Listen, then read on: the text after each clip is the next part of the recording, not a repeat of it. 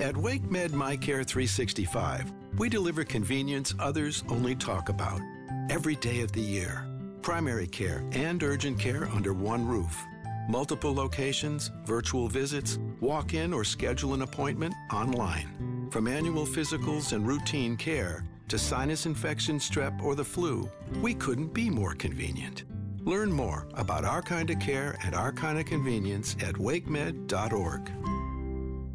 Alongside Luis Fernandez, Dennis Cox here with you. We're at PNC Arena in the plaza between PNC and Carter Finley Stadium, getting you set for game one of the Eastern Conference Final. Tonight, puck drop just after 8 o'clock. Storm Watch, Adam Gold starts at 7 o'clock. Adam Gold is going to join us here in about 15 minutes as we run the table. Definitely going to get you set up for the Canes and Panthers. But let's go ahead and get into the daily checkdown with number five. Luis Fernandez, Caleb Love, former UNC guard, had committed to Michigan after Yes. entering the transfer portal. He committed to Michigan, but now is reopening up himself to be available to other schools. Now, here's the thing here's a caveat. You're like, well, if he committed to Michigan, he's back in the transfer portal. He ever actually never actually never technically got out of the transfer portal because he never enrolled at Michigan. So he's just really been in the portal this whole time. But again, had made that commitment to Michigan, but not going to be able to actually go to Michigan, it appears. as you know, the weekend coming on over here. Uh, no, I, and that's one of the things with like a lot of people when you you see these reports of different people transferring on all this stuff. Always pay attention to the official team accounts when they announce so and so has signed. Like it is official. It's different than making a verbal commitment. Yes, and that's that's what's happened with the Caleb Love situation here. I, I just I feel bad for the young man because like somebody I, I feel like this is Michigan dropping the ball a bit. Um how so? looking looking at the reporting that different people have, have had, a lot of it is like the the standards for transfers coming into Michigan are, are higher than they're going to be in other places for Sure. some reason. Michigan is just like that. So, Different academic standards. but but at the same time, is it?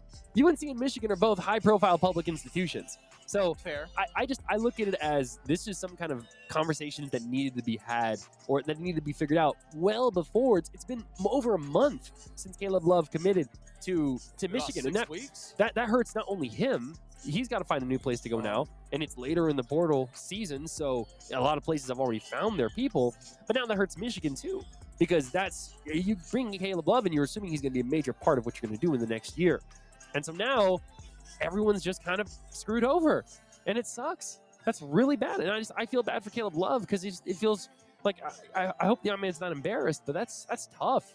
It's it's all just a very tough scene. It is, but I think I think someone is going to a school is going to jump on his Sure. availability real quickly. Sure. We're definitely going to see that here in the near future. All right, next up, One of the four, all of the four, or half of the four. So all week we've had a lot of conversations about the ACC, uh, how they're doing some business meetings uh, at Amelia Island uh, down in Florida, and they're talking about the future of what the ACC is going to look like. Uh, Commissioner Jim Phillips was uh, talking with folks today. Uh, he had some thoughts on the revenue situation. Here's what he said. It's never going to be a direct line, right? There's going to be pivots, there's going to be movement, there's going to be some processes that lead you to success, some other processes that end up being a dead end uh, for you financially. But what I do like is the co- cohesiveness and the togetherness of the group, and and that certainly is you've seen that. Now, to provide some context to Yeah. all of that, one of the issues that the ACC is dealing with from an existential perspective is the amount of revenue that comes in. Uh, when you look at how different programs, different com- um, different conferences make money, a big chunk of it comes from media rights deals. So you have like the SEC and the Big Ten right now; they have the biggest of the big deals yes, and that money is taken in and it's divided evenly amongst the different schools, the different programs within the conference. So if the SEC is say the number, number we've been just the you know hypothetical number we've been throwing around is 80 million, right? The ACC is making 30 to 40 million per school less than that based Yes. on the, the media rights deals alone. So now you're in a situation where the ACC is trying to hold itself together, trying to keep the different people from falling apart, like we've seen with, for example, the the Pac-12 having USC and UCLA making their way over to the Big Ten. So you're trying to make that work. You're trying to keep that together. And as Jim Phillips was mentioning, you're trying to have to find creative ways to make up some of this difference when it Yeah. comes to the revenue. that's that's the big topic of conversation was down there. And Jim Phillips also talked about the meetings that they had during this whole week in Amelia Island and the progress that was made. We're looking at a variety of ways to close the revenue gap that we see coming up and um, really healthy and productive uh, uh, you know, sessions and meetings and conversations. And, and as I think maybe we've talked about uh, outside of this show, there's no magic bullet that closes the, that gap. So we're going to have to be creative, and we have been creative about three, four, five, six different things that I think have a chance to help us. All right, so that's ACC Commissioner Jim Phillips again talking about the progress, quote unquote, that was being made. And again, the revenue stream for the ACC is the big point of contention, you could say, because again, these schools, for example, NC State, Carolina, Duke, Wake, Clemson, every school in the ACC is competing either directly with the Big Ten or the SEC in terms of recruiting, facilities, all that stuff. For example, how often have we seen players from the state of North Carolina go to a Clemson for, or, or, or to another school? Dexter Lawrence, who just got a massive deal with the New York Giants, is from right here at Wake Forest in Wake County, just north of Raleigh. Played at Clemson. KJ Henry, who just got drafted by the Washington Commanders, played at Clemson from Greensboro. I, uh, what's his name? Uh, Todd Gurley. Played, Yeah, sure. played, played running back at Tarboro High School just east of Raleigh, goes to Georgia. So, yeah, these schools in the state of North Carolina want to keep their players in.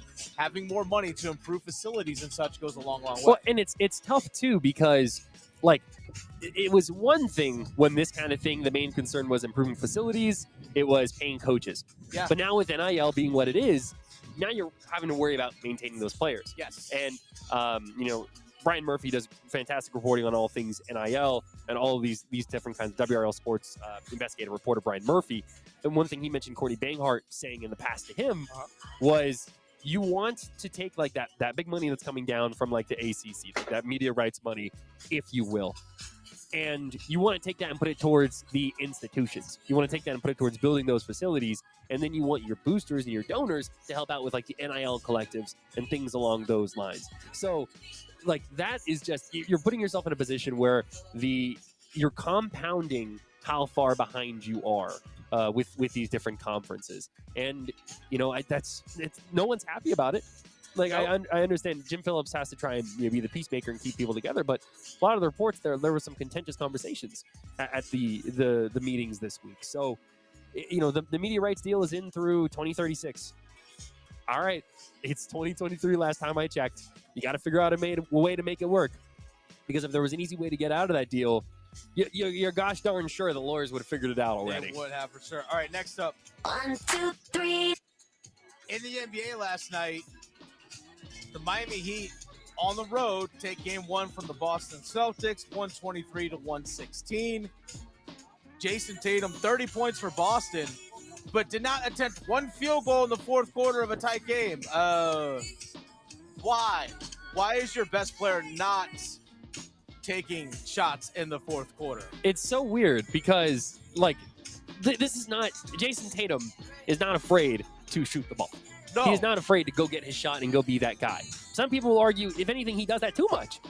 So, you know, there there have been a lot of questions regarding the coaching situation in Boston this postseason. They, they Yeah. haven't exactly they've they, they ended up beating the the, the the Falcons. They haven't beaten the Hawks, but that series was a lot closer than I think people expected it to be. Uh, the 76ers, it ta- they taken them to seven, and it takes a, a pretty big meltdown by the 76ers in the final game, allowing Jayson Tatum to score 51 points in Yeah. game seven. And so now you're in a situation where, like, when you look on paper, the Celtics are a significantly better team than the Miami Heat. They are hurt. They have a lot of uh, like not of the, the more role players, I guess you could say, that are that are playing in some of these bigger positions because of injuries that they have. But you know the one thing the Miami Heat have? What? Erik Spoelstra, Yeah. the best head coach in the NBA, and that is Really? that is that is not a hot take. That is not a hot Greg take. Popovich? One I mean, over this current iteration of Greg Popovich, Okay. uh, he is the best coach in the NBA, and what he and Jimmy Butler were able to do as a tandem, it's incredibly impressive. Like they always overachieve. They're always coming back to this kind of moment. I mean, it's a rematch of the Eastern Conference Final last year, uh, you know, it's it's it's super. It's so interesting to see that kind of back and forth and what what works in the NBA. Is it the, having that coach, or is it having that that all star type player, the all star type roster? Yeah, So much of the NBA is just kind of hey, let them do what they need to do, Yeah. but you also got to have that guy who can kind of lead lead the the ship, steady the waters, if you will. All right, next up. And I don't even care who number two is. So the Washington Commanders are expected to have a new owner that's been put Yes. down, all of that stuff. But the NFL owners will not vote on the Washington Commanders sale during their meetings next week in Minnesota. That is according to a NFL league official. Um, so as, as you all may remember, uh, Dan Snyder uh, reached a purchase and sale agreement for the Commanders with a group led by Josh Harris, who currently owns the 76ers Yeah. it's one of and the New Jersey. Devils. Yes. Exactly. Uh, So the you know they're still not going to win. no. but like, listen, it's it's still like Dan Snyder's. He's got to be the worst owner ever. Oh, he stinks. he's, he's, he's atrocious on, the on a, a lot of different levels, both professionally and personally. Um, but they they agreed to sell the team for six billion dollars. Yeah. Six with a B. It'd be the largest sale ever. So now it, kind of sounds like this isn't so much like, hey, it's not going to happen. It, it's more along the lines of trying to get everyone in the right place, getting everything together. But still, I mean, all the Washington Commanders fans I know, Yeah. the second this came through, they're like, yes, yes. Well, uh, you have to wait a little bit longer for it to be official, Commanders fans. Sorry, they're just gonna make they're gonna make Dan Snyder wait for his money. Basically, is what they're gonna do, which is fine because basically he like financed the team basically like as against himself. Essentially, is what he did. There's a lot of different things he, he did. So he actually. A lot of that money he's going to receive for the team, he's just going to have to a pay in, in taxes, obviously for the sale. But he's a lot of people he's got to owe financially in, in regards to the, the commanders as well. One thing maybe to to ease the concerns of some uh, Washington Commanders fans, if you are listening. Yeah. Uh, ESPN article. Uh, while some owners and league sources have expressed concern over the structure of Harris's bid, a source close to him said the NFL has not relayed any concerns to the group. The source, the money's not an issue. The source, the, the group, Harris's group is a, has an approximate net worth of hundred billion dollars. That's Magic one. Johnson's part of that group too. He is. That's that's one one hundred billion. That's one tenth of a trillion. That's a lot of money. I would love like if you gave me one percent of that, I'd be pretty happy. I think that's pretty generous of me. I I'd retire. me too. I'd retire in a heartbeat. All right, next up.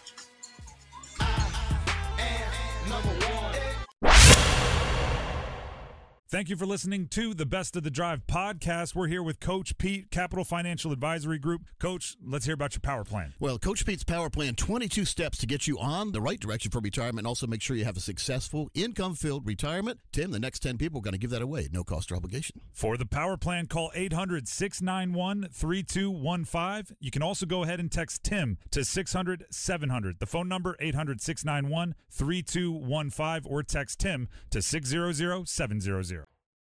We have talked often about the connections between these two franchises, whether it's the Staal brothers, Maurice, Rob Brind'Amour. Where I, we talked to Mike Maniscalco earlier about this today, about the style of play for both these teams. They have a similar philosophy in terms of taking away space in the neutral zone, but how they do it is a lot different. Florida using more of a physical style, where the Oh, yeah. Canes are tight gap sticks on pucks, deflecting a lot of passes in that way. So is that physicality going to be overall as the series progresses? Is that physicality something that is going to be a problem for Carolina, or is that something that they could still use to their advantage because they play physical style play themselves? Uh, yeah, differently. Yeah, but Uh, different, different in terms of their physicality. I think the best way it's been explained, not explained to me as though I didn't realize it, but described, and Eddie Olczyk did this uh, yesterday, was he said Carolina played the Islanders and Carolina played the Devils. And Florida is basically a combination of the two. That's what Walt Ruffy told Yeah. us about a half hour ago. And the the fact that, like Florida, the Islanders played a nasty series because they had no other choice. they couldn't skate with Carolina. No, No. they could not. Florida can skate, and they can play nasty, and they will play nasty. Not across the board, but as much as Hurricanes fans hated Erik Haula, Oh yeah, they're going to hate Sam Bennett Yeah. probably more. okay. and Matthew Tkachuk and Radko Gudas. Oh yeah, Gudas. because yeah. this is the way that those guys, more so Bennett and Tkachuk, this is the way those guys play. And it's not always clean, especially in the case of Sam Bennett. Yeah. But they are excellent players who play with an edge and they make they make the difference. They absolutely do. And- And, Bennett and Tkachuk will play together. They will, and, and Tkachuk has actually been suspended a few times in his career. Well, it's been a Bennett- few years. Bennett's been suspended at least once this year. Yeah. So, and, and I know he was suspended for a time last year. He no, he he he kind of straddles the line between what's acceptable and what isn't. Yeah, he does. With Tkachuk too, I mean, he's he obviously that physical play, but he's also incredibly skilled with over you know, Oh 100 my points. gosh, I mean, it's amazing. it's to see that kind of skill in his size. It's it feels so rare. Uh, you know what what how do you confront that compared to what you've had to face so far? I mean, in the series. There's no comparison, honestly, in the playoffs for the Hurricanes at this point. Matthew Tkachuk will be the most complete, I mean, complete forward that they've had to deal with. There's nobody on the Islanders that compares to this, and there's nobody the style that Tkachuk plays that the Devils have. None. I mean, Timo Meier would be the closest thing to a power forward, and he's not this. No. No. No, So, I mean, Tkachuk's the best player they've played against. Jack Hughes would be the most skilled player they played against, but Tkachuk is the best player they played against. And are you anticipating? We get Adam Gold joining us here live on the plaza, getting us set for Game One. Listening to Earth, Wind, and Fire. Yes, it's a good it's a It's good place fine. to be. It's a beautiful day out. Yeah, Earth, Wind, and Fire is playing. It's, it's they, they're selling beer like 20 feet in front of us right now. I don't need Uh, that. No, we don't. But if for the fans that are coming here, beer is being sold out here in Please the plaza. now, looking at what Jaccob Slavin has actually done in this postseason. So, if you actually look at the number of goals allowed while he's on the ice, or when Slavin when Slavin's on the ice on the ice, Carolina has outscored teams 15 to three this postseason. Only One, three two, times. three. That's At five crazy. on five. At That's five, five on five. five. Three goals. So, are- are- is I know generally the matchups are you trying to match up center ice. Is Rob Brind'Amour going to do his best he can to try and make sure that Slavin and Burns are on the ice anytime Tkachuk and Bennett are out there? Uh, or the other line of Barkov, Verhaeghe, and Nick Cousins. Yeah. Hmm. So Florida's got two scoring lines. So to me, the key to the series, I think Slavin and, and Burns are excellent and they're fine against anybody. Yeah. But to me, the key to the series is avoiding the dips from Pay and Skjei and Pesce, Yeah. who had some great games and some bad games. Yes. They can't have bad games in this series unless you plan on winning all the good ones There's that. right? They, yeah. I mean, they, we can't afford. This team can't afford the, the, the valleys of Pesce and Skjei, but you know, they were so great all year long. Everybody goes through little pockets, but that to me is the difference. I mean, Slavin and Burns are going to play, you know, 24 minutes a night. So Yeah. maybe more if you have to. Rod, Rod will shorten the bench if he has to, but he also trusts Chatfield and Gostisbehere because Yeah. they're such good skaters. They're great skaters. And Chatfield can play with an edge too. So yes. Most definitely can. Uh, 28 days later. Yeah. Teravainen. it's actually 27. 27. ex- The, the excuse surgery me. was the Friday. It, it was they. Rod said Wednesday. I know what you're talking about because I was listening to you guys earlier. Teuvo Teravainen is four weeks removed from surgery tomorrow. Wow. I guess the, the hand The break. hand break the hand itself, break. yeah. But but the surgery was the Friday. The Yeah. break was the Wednesday. Yeah. They played on a Wednesday night. Rod Brind'Amour said he's going to have surgery tomorrow. They didn't do the surgery until Friday morning, apparently. Um, and yeah, so I mean, more power to Teuvo. Good I'm- luck. I mean, now you're you're taking a a, a penalty kill group that 90% in the playoffs, and you're it's like you're making this big old pot of gumbo or something that's cooking good, and then you're about to add some hot sauce on top of it. Yeah, but that's good hot sauce. The Yeah. Teuvo Terra. If, if used to use that, It's Texas. uh, so he no T- Teuvo is he's a, an excellent penalty killer. He's one of the smartest players they have, and he can. I think it's easier in a defensive way to work Teuvo back into the lineup Yeah. more than an offensive way, which is why I not only I have no problem with him going back in the penalty kill, and I actually like the fact that he's playing with Staal because it becomes a more direct style. Yeah. So Jordan plays one way, and when you're on the ice with Jordan, you're going to play that way because that's the way it's played. And I think that I think that has helped Necas' overall game, and I do believe that it'll be good for uh, Teravainen because Teravainen's got great defensive instinct. So I, I'm, I think that's a good spot. Nice. Adam Gold joining us here on the Daily Checkdown, brought to you by Window Nation. Storm Watch with Adam starts at 7 o'clock. Again, puck drop for game one tonight is at 8 o'clock right here on 99.9 The Fan. Now, Adam, Freddie Andersen, just well, everyone has had a week off. Yeah. But for Freddie and Raanta, and this Rod actually talked about it this morning, that for two guys who have had a little bit of a history of being nicked up here and there, how beneficial is it for those two to have a full week of rest, especially for Freddie, have a full week of rest to be ready to go into this series? Honestly, I think they would have rather been like off for three days. Sure. As opposed to six. But I'm not like Freddie was healthy before. Raanta had overcome the illness. So I think you've got both guys at optimum health right now, mm-hmm. as as healthy as they're possibly going to be in the middle of May. So I think it's it's good to a point. It all depends. Can because Freddie was playing, I think Freddie was playing at a pretty high level. Yeah. And that's my curiosity because I think both goaltenders fall into this category because they both have to ca- recapture what they had before this break. Sure. I mean, the, the Panthers were have been off since last Friday too, so the the long break One has day, will impact both teams, right? Um, Bobrovsky in year five, year four with Florida, for the first time since since signing that contract that pays him ten million a year, is playing like a ten million dollar a year goalie. Yeah. So does he resume that? Which you can assume whatever you want. I, I think everything is in play. Do you resume being the ten million dollar a year goalie, or do you kind of revert back, maybe meet, you know, kind of revert to the meat a little bit, because he has struggled. If Spencer Knight were healthy all year, Yeah. or not, I mean, healthy physically and mentally, because eh, you know he's away for other reasons. Yeah. But if Spencer Knight was available, I'm not sure Spencer Knight wouldn't be the goalie. Yeah. Mm. Right? There's a reason Alex Lyon played the last what eight games of the regular Yeah, season and something started like the first three games of the playoffs. Yeah. There's a reason for all of that. So hey, good for Florida and good for Bobrovsky for getting back to this. But I don't know if it's going to continue or not.